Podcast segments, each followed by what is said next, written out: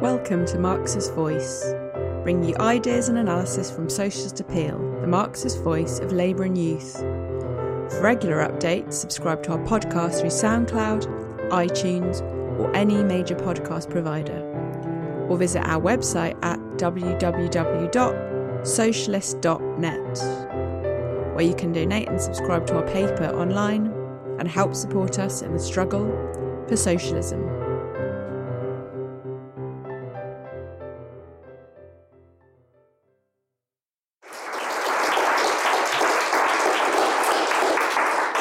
Okay, thanks for the applause now. We'll see if you still feel the same way at the end.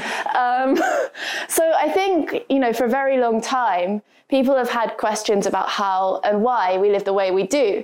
Uh, and there's a deep curiosity and fascination, especially right now, with history in general, uh, and particularly the question of how class societies came to be and how they collapsed. You know, there are loads of pop science books about it. People might have seen Sapiens by Harari, Guns, Germs and Steel. Uh, and of course, this fascination really is because our society, I think, is obviously living through its own very deep crisis. Uh, and people want to know how we got here. Uh, for a very long time, philosophers and historians have justified uh, the domination of, of, one section of society over another by claiming it's somehow natural uh, and that it's always been this way. Um, and even today, with all of the research um, and evidence the contrary, we're told it's human nature to be greedy and exploitative, to live in a class society. This isn't new, of course. Even in ancient times, the first kings of Mesopotamia and Egypt traced their lineage back to the gods and claimed that their ancestors, the earliest kings, had lived and reigned for thousands and hundreds of thousands of years. And this is for precisely the same reason um, to claim that society as it was then was eternal and unchanging. Uh, but of course, this is not actually the case. Human society has changed many, many times over the centuries and over the millennia, and will continue to do so. Uh, and in fact, what I would say really is that one of the few things that every human society does have in common is that they aren't static and they aren't permanent. In fact, only in the final 5% of the time that Homo sapiens, anatomically modern humans, have existed on this planet, uh, have we lived in a class society. And that includes ancient Egypt, Mesopotamia, Greece, Rome, and modern capitalism today. Uh, so we see that nothing is eternal, just very old. Uh, and everything that exists has to have a beginning. A Class society is no different. And this is important, I think, because for Marxists, the study of history is no academic curiosity, but it's a tool for understanding how to change society.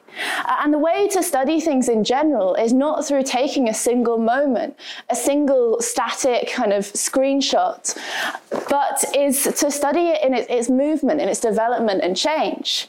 Um, and I think Therefore, through understanding the emergence of class society, we can actually start to see elements of its, its development that we wouldn't otherwise be obvious to us. So, if class society then hasn't been around forever, then what existed before it? Well, for the first 95% of our history, Anthropology and archaeology shows us that we lived in what are effectively egalitarian groups without classes, kings, priests, or capitalists. Prior to the origins of agriculture, these societies basically subsisted through hunting and gathering. And social relations were also entirely different to what we see today. Engels described these groups as primitive communist because their social structures were deeply egalitarian. And we do have evidence for this on an archaeological level throughout the whole of the Paleolithic, uh, the Old Stone Age. We see very few wealthy burials or signs of permanent wealth or status. And incidentally, in this time, we also see very little evidence of the oppression of women, which I'm afraid that I don't have time to talk about at all today. Um, but hopefully, we can discuss it in, in, the, in the discussion. Unfortunately, these societies didn't have writing. Uh, so we can only really guess at their social structures. Uh, and the best way to do so is by studying modern hunter-gatherers that exist today, uh, which do provide a little bit of a, of, of a window into how these ancient groups might have lived. Um, So, for example, there's a culture uh, around the Kalahari Desert called the San people, and there's a group called the Kung, which have been studied by a lot of, of archaeologists and anthropologists. Um, and the anthropologist uh, Leakey explains of these people they have no chiefs and no leaders. And he goes on to say that sharing deeply pervades the values of these foragers, just as the principles of profit and rationality are central to the capitalist ethic. And these people, Leakey describes they also have safeguards basically against anyone getting a bit too big for their boots. So he looked at like the practices amongst hunters and he describes how if you hunt like a particularly big piece of game in this culture, rather than getting praised for it, the game that you hunted gets mocked basically and everyone crowds around and says, oh, that's, that's a really small antelope. Um, you know, that you're, you're obviously not a very good hunter. and um, Leakey actually talks about how when he was leaving, he bought this group a cow as like a gift uh, to say thank you for like letting him stay there and study them. And rather than saying thank you, they gathered around and they mocked the cow and they said, you know, this is a very small cow. Couldn't you possibly have brought a better gift than this? And what, you know, why is this? I think this practice seems very strange to us who are accustomed to thanking people when we get given things. At least, I mean, with Christmas coming up, I really hope that's what everyone's going to do. Um, and I think really really this is moral pressure that's being applied by the community as a whole in order to ensure that nobody can use their position as a skilled hunter or use access to like a certain resource that no one else in the society has to basically flout the egalitarianism of the community. And incidentally as well, I think this is a really fantastic rebuttal, this evidence of these kind of egalitarian moral and political basically structures. To those who argue that capitalism and, and greed is basically human nature, uh, which is obviously a very common argument that you'll hear all the time. Because in actual fact, what we perceive to be human nature is simply a reflection of the conditions that we live in. So, if you speak to someone who doesn't live in a class society, they'll have a very different idea of what it means to be human. Just to give a, another example, something that always stands out to me comes from a, a, book called The Book of the Eskimo. It's by an anthropologist called Peter Freuchen, who, who was actually working quite a long time ago. Uh, and he lived with the Inuit in the Arctic um, Circle.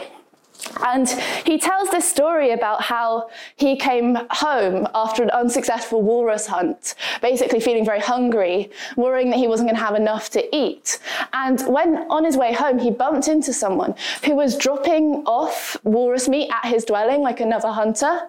And when he turned around to this other hunter and tried to thank him, the hunter like vehemently re- refused this thanks. Uh, and, he, and he said, Well, up here, we're human. Because we're human, we help each other. What I may have today, you might have tomorrow. And then he proceeds to go on to explain to this confused explorer that uh, they believed that by gifts you make slaves and by whips you make dogs. Now, this is a very different view of society and the relations between people that you get from living in a class society. And I think it really exposes something that Marx actually pointed out in The Poverty of Philosophy when he explained that the whole of history really is nothing but the continuous transformation of human nature which is in no way fixed and static.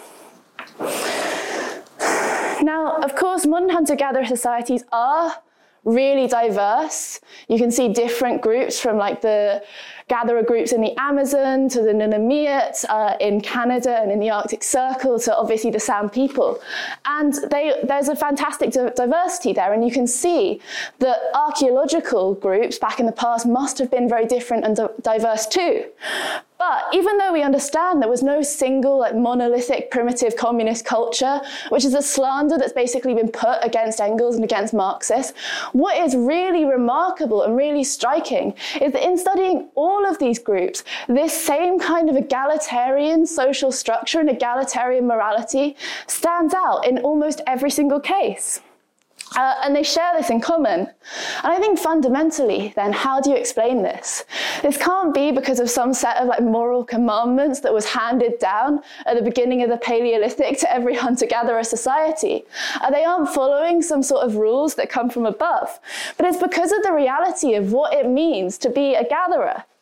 There was and there couldn't be any surplus in any private property beyond sort of tools, perhaps, and small personal items.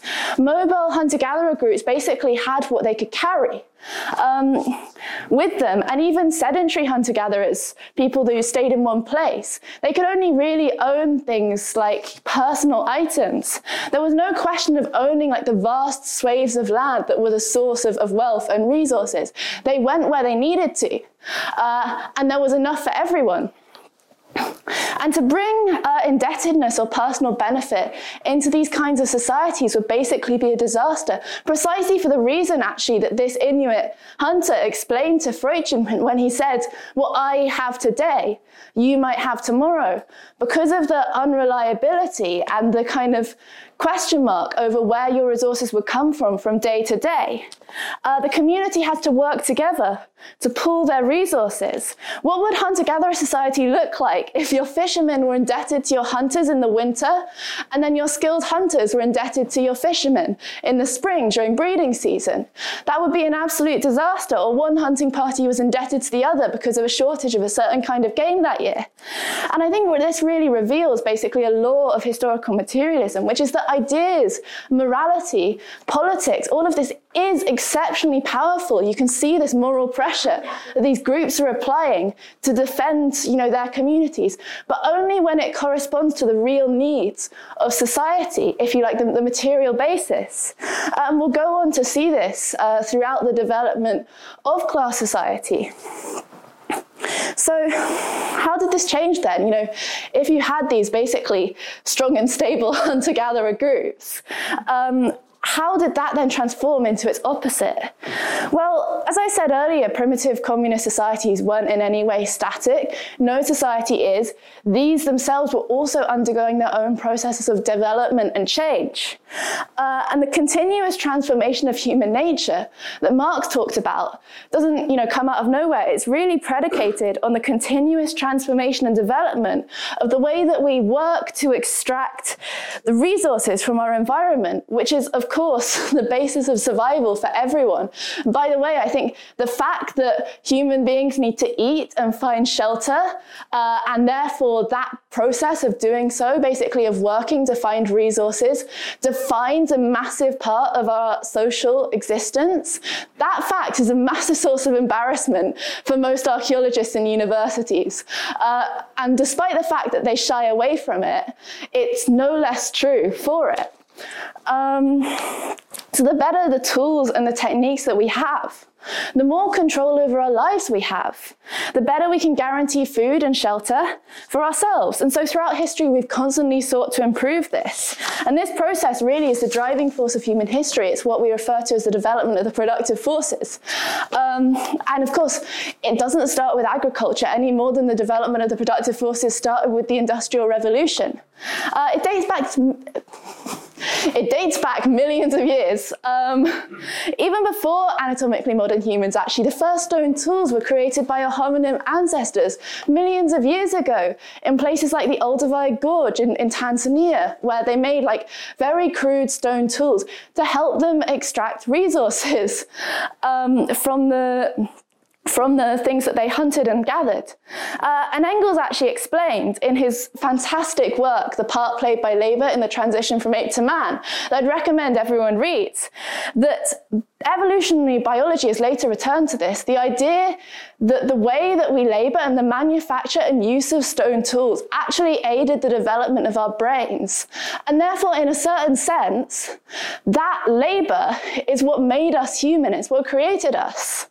Uh, however, around 10,000 years ago, we skip forward a bit, skip forward a couple million years. It's how these leaders tend to go. About 10,000 years ago, a massive earth-shattering, basically, revolution took place in the productive forces, uh, which has shaped the whole of human society ever since. And this is known as the Neolithic Revolution. It was named this by the great Marxist archaeologist Gordon Childe.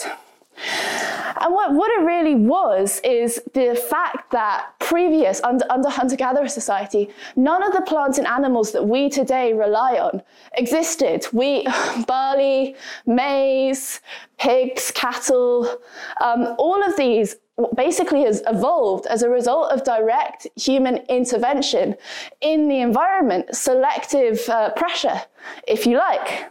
Um, they were domesticated by humans. And I don't have time, sadly, to go into the details. I've already had like 15 minutes. Uh, but the fascinating thing is that this was basically completely unintentional. Uh, and in the process, effectively, of attempting to gain a little bit of more control over their futures through picking and resowing crops so that they could return to them the next year when they came around. Early hunter gatherers effectively uh, turned their relationship with nature of being completely reliant and subject to it on its head and exacted a change back on the natural environment. They made these crops they were resowing more edible and easier to cultivate. And I think the most important part of this is that these frankly explosive changes, which occurred across the world independently in places like the Near East, South Asia, East Asia, South America, um, they opened up the possibility of a whole new way of working, uh, agriculture. And this was to have very far reaching consequences. Now, of course, just because this new possibility was open doesn't mean that agriculture or indeed class society basically emerged at the flip of a coin as soon as the first kind of grains of modern wheat uh, emerged from the soil. Instead, uh, the adoption of agriculture was really only the beginning of a process of development and change. What agriculture had done was open the door uh, effectively to this process. And we describe it as a turning point because it is the revolution in the productive forces that made all future development possible. Uh, with the emergence of domesticates, some people began to settle down and started farming, living in small villages. There's a whole debate about why they did this that I do not have time to go into right now. Uh, perhaps we can discuss at a future date. But in some ways, the point is these villages were actually very similar to what had existed under primitive communism. So, social relations were still communistic in nature. When people started farming, they didn't decide to abandon the hundreds of thousands of years worth of egalitarian tradition and morality that they had accumulated. Uh, there was little to no evidence of private property, class exploitation, or inherited wealth. Uh, in these earliest Neolithic sites, we very often see sheds like grain storage areas or food storage areas uh, because people were sharing out what they produced. At one site, uh, which is very famous, it's called Çatalhöyük. It's in modern day Turkey, um, which is, by the way, an incredibly remarkable site because it was home to 10,000 people. It's a massive settlement compared to these small groups that existed prior to it. Houses showed almost no difference in size, uh, but also notably analysing the skeletons of the people that lived in these houses showed very little difference in diet either, which is always a very good indicator of a lack of social inequality. Now, some people here also might have heard of Skara Brae in Orkney, which is my favourite archaeological site. Uh, it was excavated by this Marxist archaeologist Gordon Childs.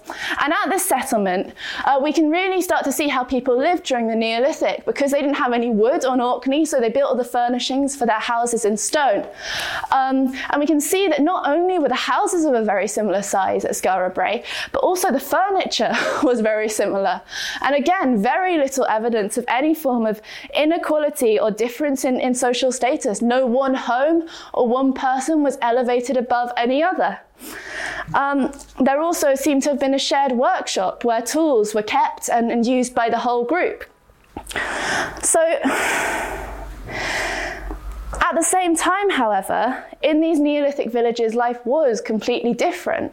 They were sedentary, they'd settled down. Um, and they were staying in one place rather than roaming around. This, of course, gave them that reliability and control over their lives that they sought.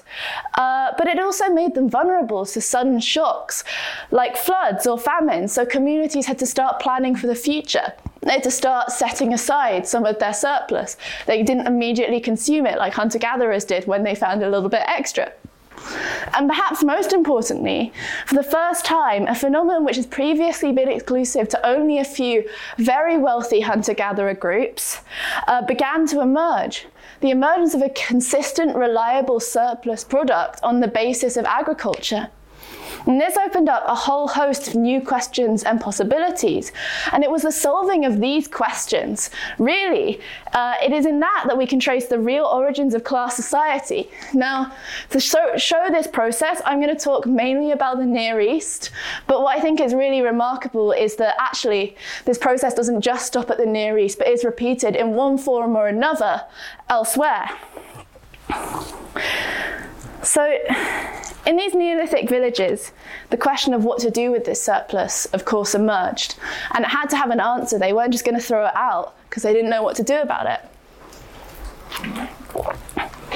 And at first, I think the question could be answered quite simply.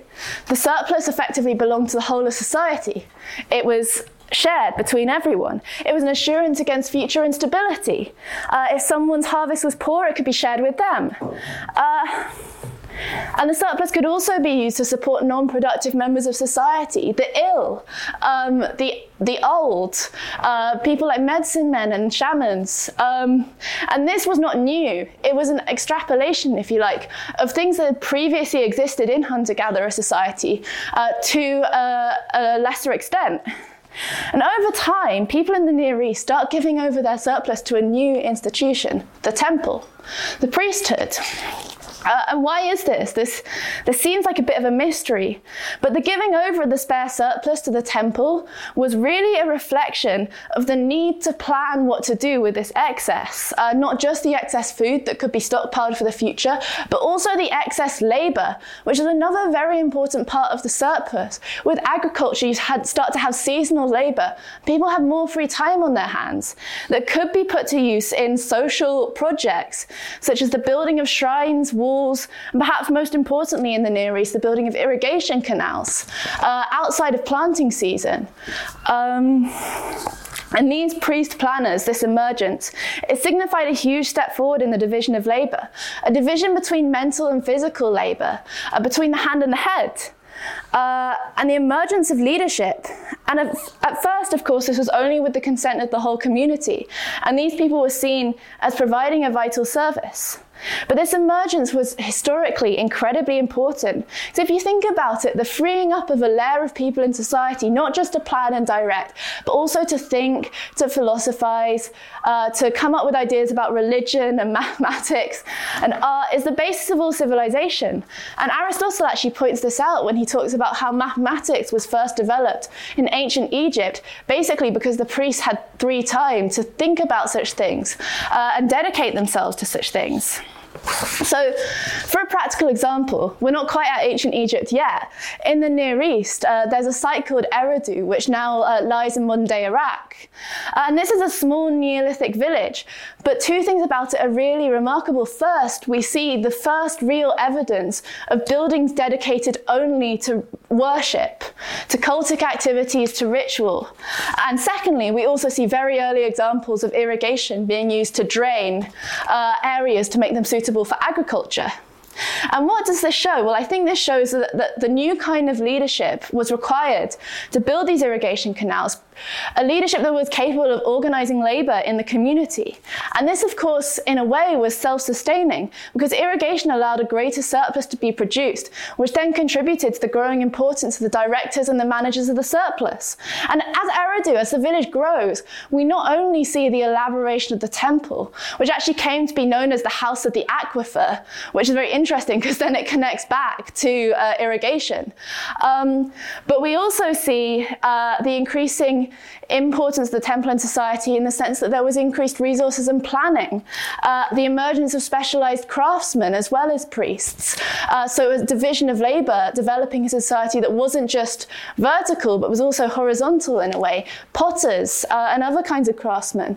And towards the end of this period of Neolithic villages, called the Ubaid period, in many places we start to see workshops that are directly attached to these new temple complexes, uh, which also implies, I think, the increasing specialization and division of labor was connecting back to these priest planners who become a directing organ in society.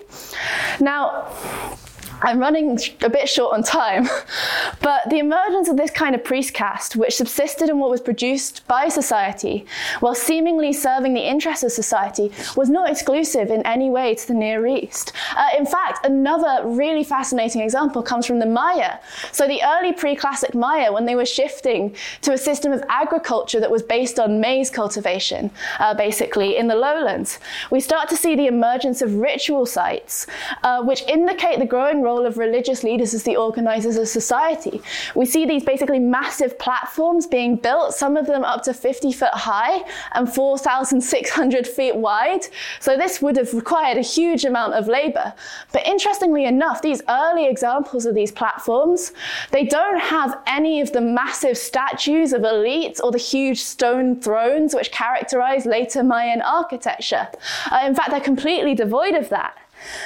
Um, and later on, also after the development of a priesthood, would continue to be responsible for organising public works and particularly organising agriculture. And unfortunately for them, they would also be held responsible when the field started to fail, um, which they would try to solve by building more temples. It didn't work, unfortunately. Um, now, of course, not in every early state was the emergence of this governing organ tied to the priesthood. That's not an iron law. Um, in ancient Egypt, for example, I think you can see the emergence of this governing organ as possibly being tied to war leaders. Uh, but again, this still emerged out of a role that was present and necessary within the commune, uh, but it took on a completely different character when it was faced with more resources to direct and organize. And the fact that there's diversity here only really reflects the fact that all the creativity of individuals and individual human societies must still come up with solutions to the same problems that are thrown up by the adoption of a new mode of production. Uh, and this means that while no human society can ever be a carbon copy of each other, and we wouldn't expect expect that to be the case, there's still a certain lawfulness to it. Similar needs require similar solutions. And this lawfulness, again, it doesn't come from rules applied from above or a set of commandments, but it naturally emerges because of the material necessities of developing a new mode of production and really the realities of human social life. Um, so, these organized villages in the Neolithic they're in no way a class society, and yet these organising layers, now divided between mental and physical labour, were to develop into the first ruling classes.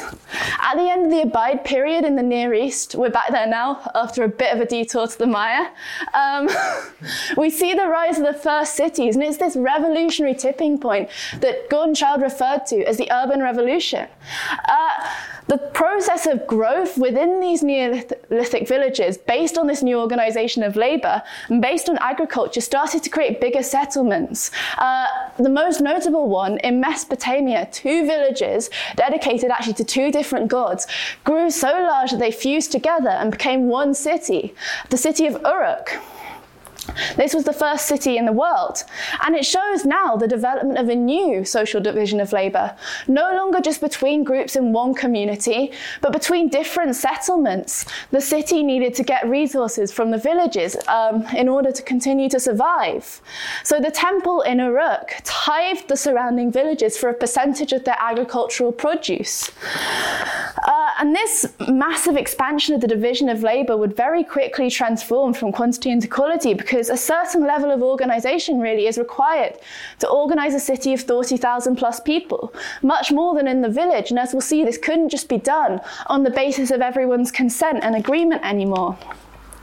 I think a very evocative example of what the city of Uruk looked like and what these new relations were come from these things called beveled rim bowls, uh, which you might have heard of. Basically, in archaeological layers in Uruk, for the first time we start to see the emergence of really ugly pottery in, in hundreds of thousands. These awful, like thrown, mass-produced bowls um, that just start to appear. And the question really is how, in the emergence of all of this specialization, uh, the starting of building of temples, this this emergence of culture, really, do you see these ugly artifacts that were frankly worse than what were being produced before? And the prevailing theory is that these mass produced bowls were made to hand out rations to labourers, to conscript labourers who were levied from the surrounding towns and villages in order to be put to work by the Temple of Uruk on public projects. Uh, so, in other words, they were basically ancient society's equivalent of wages. And these labourers could have been drafted from loads of different communities. They would never have, unlike before, they wouldn't have known the people that were drafting them, and they might not even have benefited from the public works that they were putting to work on, because if they were drafted from the villages, then what use would a wall around the city of Uruk actually be to them? Um, so we can see really that new class relations are starting to take form outside of these old communal structures. So we start to see clearly now the citizens of Uruk are not all equally benefiting either from the surplus that's being extracted from the villages. Uh, the temple actually held exclusive control over the surplus product and it started to take a greater and greater share for itself. What wasn't consumed by the temple bureaucracy was stored and distributed and traded under its own control. Uh, and this actually began all of these growing taxes and tithes. They actually began to push the villages and the poorest in society down into debt, and those who failed to pay their debt could be enslaved by their creditors along with their families. And so we can see again the temple was growing and was beginning to transform into a distinct class, standing above and usurping the commune. Now, just a quick disclaimer here I think there's a bit of an absurdity to the idea that you can pinpoint the exact moment in which this governing organ became class societies. Um, because what it really amounts to is the dialectical transformation of quantity into quality, which is sometimes very obvious, but sometimes isn't at all. I think an analogy that's very often given uh, is the analogy of, of the bald man. Basically, if a man's hairs fall out one by one, can you actually pinpoint the moment that he becomes bald? It, it's very difficult to say when that tipping point actually is, but afterwards you can certainly see the difference between a man that's bald and a man whose hair is a little bit patchy, or a man with a full head of hair like myself. Um, so by about 3100 BC, I think it's fair to say that the man is bald. Uh, we have ample evidence that out of this whole process has arisen a class of priests and scribes who held exclusive control over the production in society and the distribution of what was produced. And they were beginning to secure for themselves actually wealth. And you know, you see all of these developments come along with it. These priests invented writing in order to control and administrate the surplus that they had basically gained ownership of. Um, and these institutions that had emerged out of communal relations, with individuals ceding their own surplus to the god rather than hoard it because they didn't want to hoard it because they were basically bowing to the morality of primitive communist society, you see that this actually completely transforms into its opposite. Uh, and these institutions become the thing that will break down those communal relations. Um, now, ultimately, of course, this new ruling class justified all of this power and privilege by a rapid development of the productive forces. Between 5000 and 2000 BC, the world's population increased from 5 million to 25 million by our best estimates. Um, and of course, they also developed things like writing. Um, but that was really its only positive, because this process was also the expropriation of the vast majority of society in favor of the few. And this is basically what we see in the whole history of class society. At root, it's just the expropriation and the subjugation of the many in the name of progress and in order to increase the wealth of the few. But what's remarkable, and I'll return to this at the end, uh, what's remarkable about, about capitalism now is that it can no longer even justify itself itself on the basis of the development of the productive forces.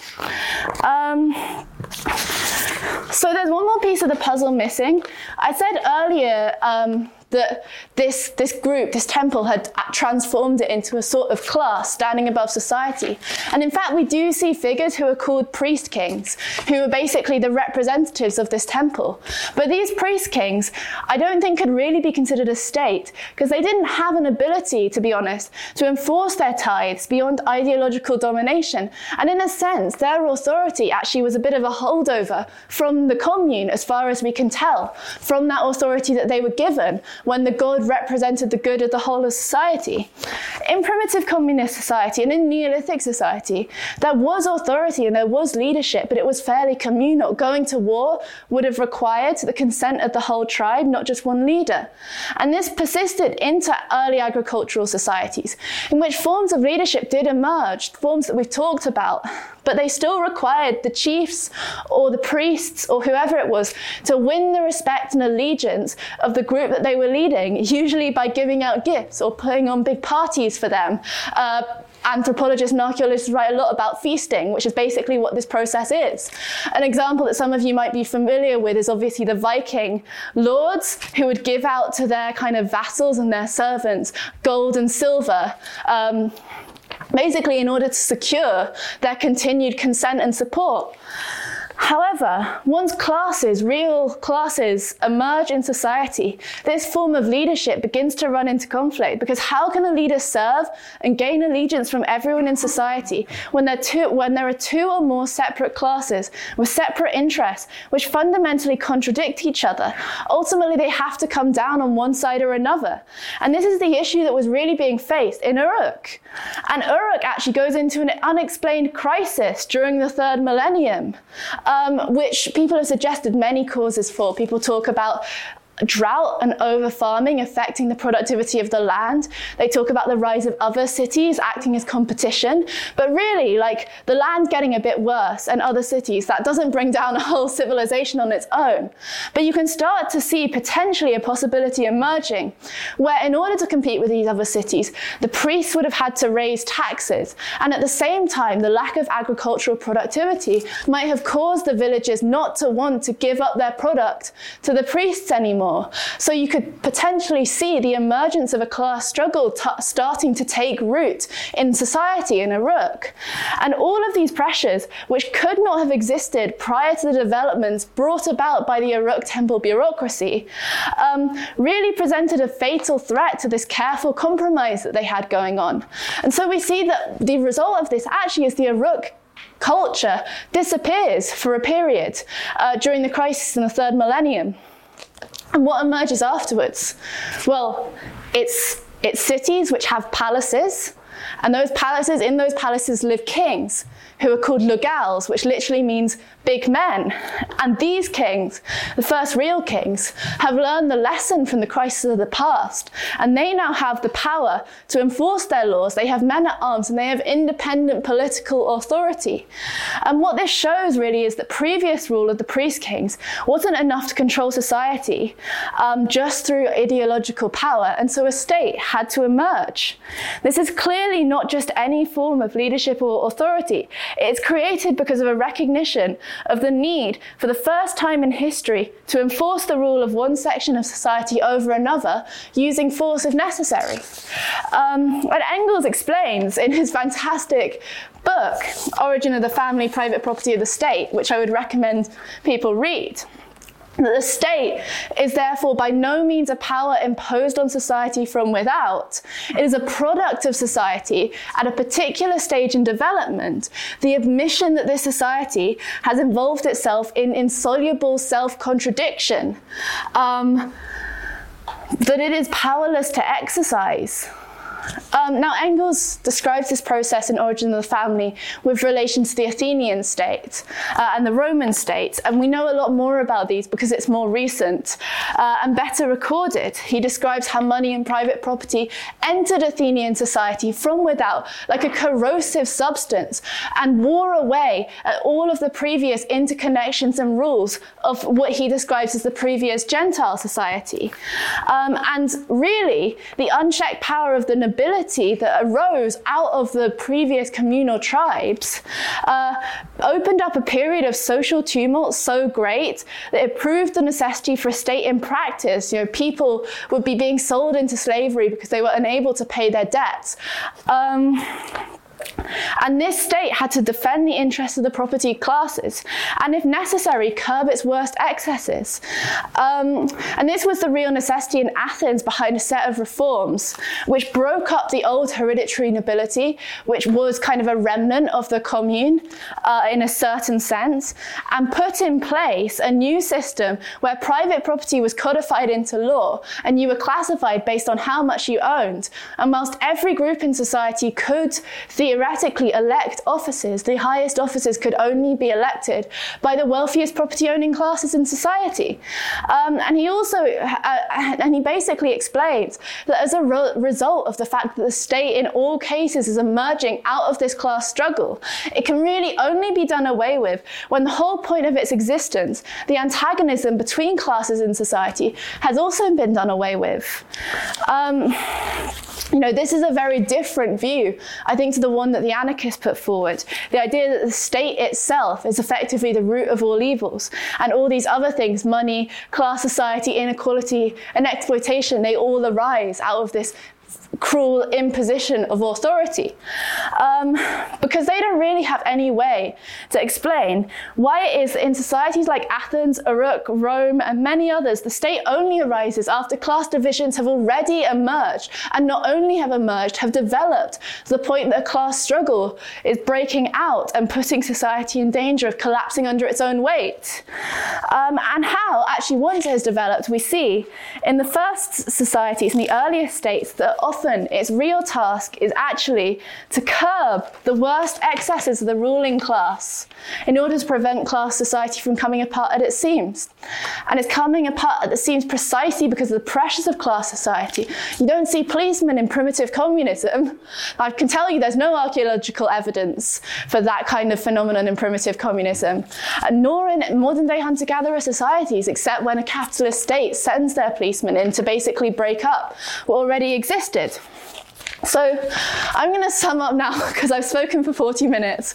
Uh, but I just wanted to talk a little bit really about this final question, which is if the state and class society has a purely material basis, what then is the role of ideas? What about individuals? Do they play any role at all in this process? And I think the point that we have to make time and time again is that people didn't just sleepwalk into the origin of class society like zombies any more than they've sleptwalked through any other revolution in human history.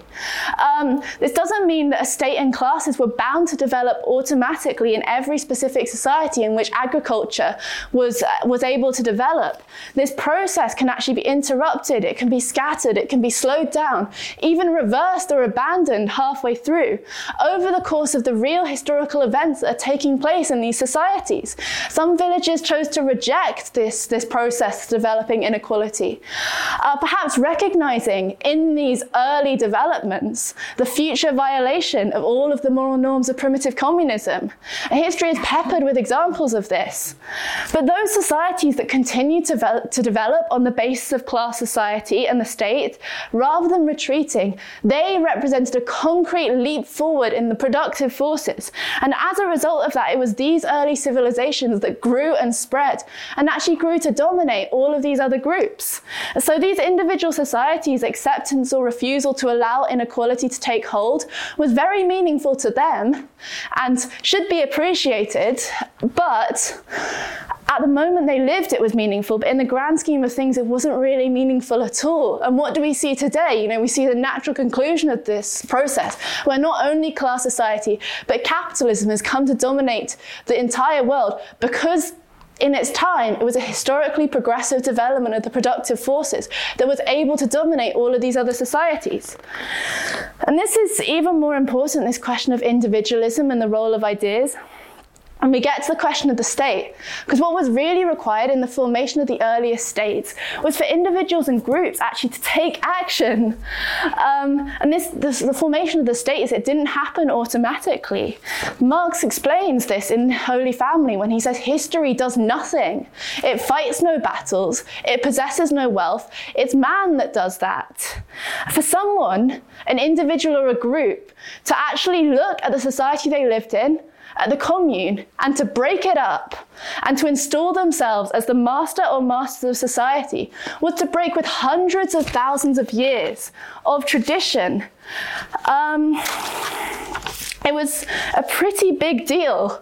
And history is peppered with examples of all of these people, these great individuals who did just that. One example that comes to mind is Narmer. He was the first pharaoh, and you see depictions of him, well, the first pharaoh that we know about. You see depictions of him everywhere, basically, with his mace in hand, bashing the heads of all his, of his opponents in, and taking their crowns for himself, and installing himself basically as, as the master of society in Egypt. Uh, and he wasn't able to do this because of his own talent. Undoubtedly, these people were very talented and very self interested individuals. But there are a lot of those. I personally know a lot of talented and self interested individuals, but I know very few who have made themselves Pharaoh. Um, and the actions of these individuals, really, what they were, was either consciously or unconsciously a recognition of the fact that at the time that they were living, the formation of a state, and only the formation of the state, would be able to develop society. And I think the relationship here between individual agency and historical necessity is very obvious when we look uh, at, at, these massive tra- transformations in society. Uh, the idea that these two things are mutually exclusive is completely thrown out of the window. When you look at these individuals who played a decisive, even a revolutionary role, precisely because there was a need to break with the old society and create a new one. You know, what is the revolution really? It's an idea, but it's an idea whose time has come. Um, so just to sum up, just to finish on this uh, and not, not stretch the patience of the chair any further, we can see that far from being a natural development, the overturn of the egalitarianism of primitive communist society was an, was an overthrow. It was far from natural. It was far from human nature. It was a violation of all of the morality of old primitive communist society, and it was a tragedy for hundreds of thousands of people, millions, who were relegated to the position of slaves slaves and servants when they had previously been free. But there was a reason for it. These societies, these early communist societies, had ceased to serve their purpose. They had developed the productive forces as far as they were able to. There was no longer any room for development. And only with the origins of agriculture, only with the growth of the first class societies, could society actually move forward. Could we further develop the productive forces and with it the whole potential of human civilization? Uh, and this is really all that we can speak of when we talk about progress. A deep contradiction really within history, which is the what is historically progressive, what develops the productive forces in the whole of humanity, is not always what is good for every individual. In fact, it can be quite the opposite. Uh, but just because class society was historically progressive then, that doesn't mean it is now. The situation has changed. Today, it's capitalism and class society that is just as outdated as the hand axe of primitive communist society. Uh, today, you know, if we look around us, all we see is crisis. Actually, Boris Johnson earlier this week compared society today to the Roman Empire just prior to its fall. And he said, if we don't do something about climate change, I don't know what we he means because he doesn't have any plans to do so, then society will collapse into barbarism. What is that? It's a recognition that capitalism has reached its limits. Um, if, as a result of the adoption of agriculture, the world's population quintupled. Now the birth rate is actually going down. You know, look at that if you want some proof. So what is progressive now really is actually to overthrow class society and replace it with a socialist society, one that's based on collective ownership. And if kingship, religion, and slavery were the ideas and the forms needed to develop the productive forces thousands of years ago, now the idea that time has come is actually socialism, and it's a socialist revolution. Uh, and this won't be anything like the scarcity of primitive communism. These forms that existed in the past, they don't return in the same way, but they come back on a higher level. Um, the, the unlimited potential for the development of society and a society that can be built by billions of working people on the basis of all of the developments of the past. And actually, finally, I think, just in the same way as the fathers of the first class societies had to break with hundreds of thousands of years of communist tradition, basically, in order to develop society. Today, it's revolutionary socialists who have the job of breaking through the built up baggage of oppression, of religion, of exploitation, inequality that was created over thousands of years of class society. And it's an immense privilege that, unlike any other revolutionary class, revolutionaries today don't seek to install themselves as any new oppressive class, but are able to fight for a society which is not only historically progressive, but is also better for everyone. That's where I'm going to end.